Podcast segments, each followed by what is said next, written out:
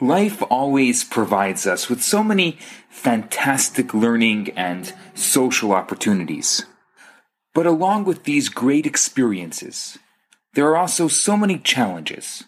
One of those significant challenges is the age old human problem of peer pressure. We know what we should be doing, but we're distracted by what everyone else is doing.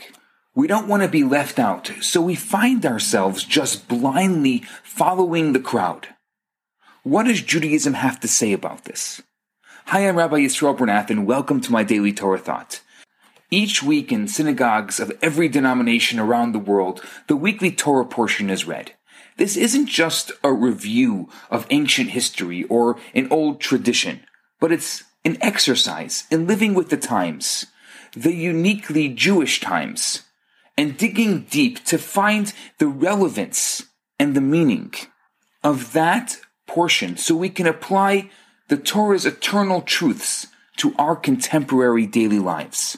In this week's Torah portion, Parshat Teruma, one of the most fundamental messages for living a meaningful life is found. God tells Moses to tell the Jewish people, make for me a sanctuary and I will dwell in them. The sentence seems to be grammatically incorrect. It should say, Make for me a sanctuary, and I will dwell in it. Why the change from the singular to plural?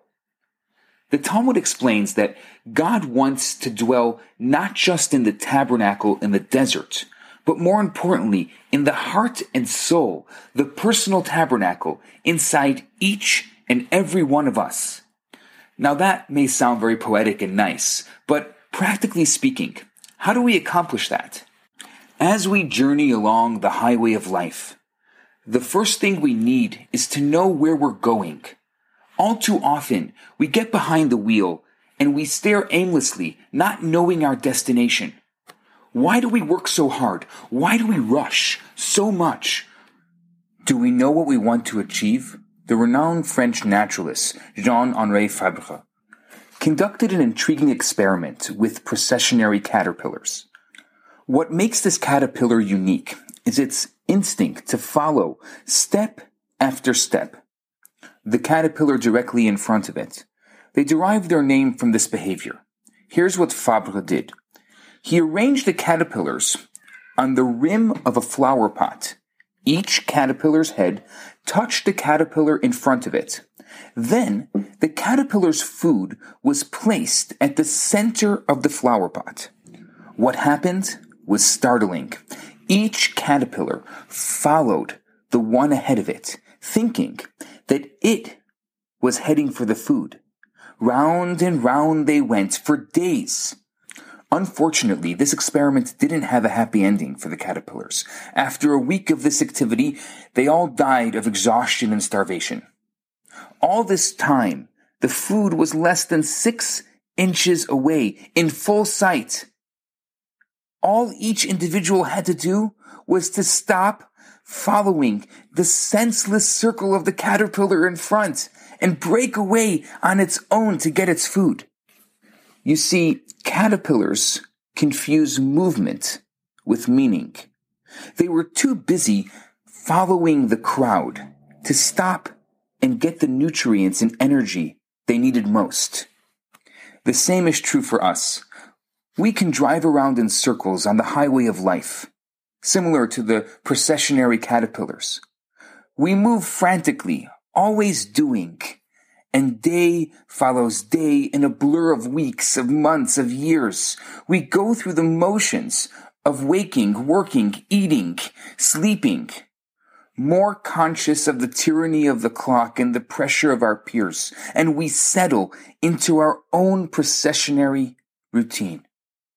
This week's Torah portion teaches us a vital lesson. In order to be a healthy, well balanced individual, we need to feed our body and our soul. We need to stop and get the nourishment of Shabbat, of God, of the Torah and the mitzvot, and feed these necessary and vital nutrients to our soul to create a sanctuary for God in our hearts.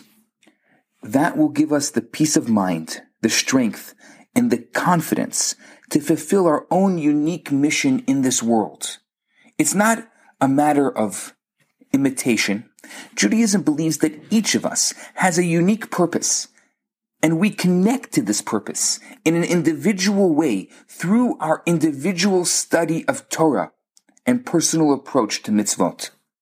So, my friends, l'chaim, l'chaim that we should all be blessed with peace of mind, with peace of heart, and be able to break away from the distractions and the noise and create a dwelling place for God in this world, inside each and every one of our hearts and minds and souls.